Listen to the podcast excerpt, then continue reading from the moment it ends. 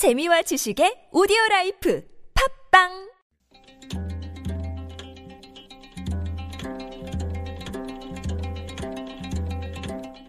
한문학자 장유승의 길에서 만난 고전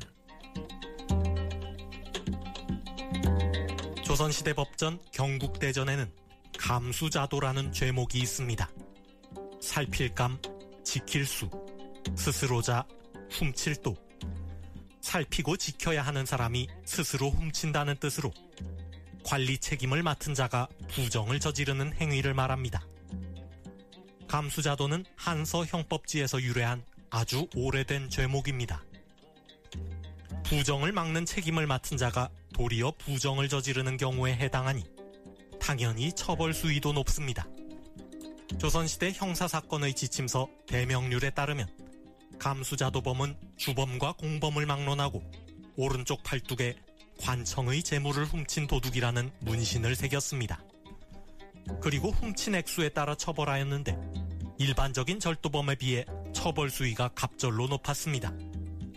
예컨대 일반적인 절도범은 80관 이상의 금액을 훔쳐야 사형에 처하지만 감수자도범의 경우 그 절반인 40건만 훔쳐도 사형입니다. 관리 책임을 맡은 자가 책임을 저버린 죄를 무겁게 물었던 것입니다. 옛날과 달리 지금은 관리 책임을 맡은 자가 책임을 저버리더라도 딱히 가중 처벌하지는 않는 것 같습니다. 오히려 관행이라느니 그간의 공로를 참작한다느니 하는 핑계로 처벌 수위가 낮아지는 것이 현실입니다.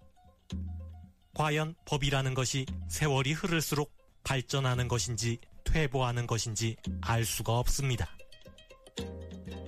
서울시가 외주업체에 위탁한 안전 업무를 직영으로 전환하면서 외주업체에 채용된 서울 메트로 퇴직자, 이른바 메피아를 퇴출하겠다고 밝혔습니다. 모든 사고가 퇴직자의 책임은 아니지만 낙하산 채용 관행이 지하철 안전을 저해하였다는 사실은 부정할 수 없습니다. 안전관리 책임을 맡은 서울 메트로가 퇴직자를 외주업체로 내려보내 도리어 안전을 저해하였으니 감수자도라고 하겠습니다.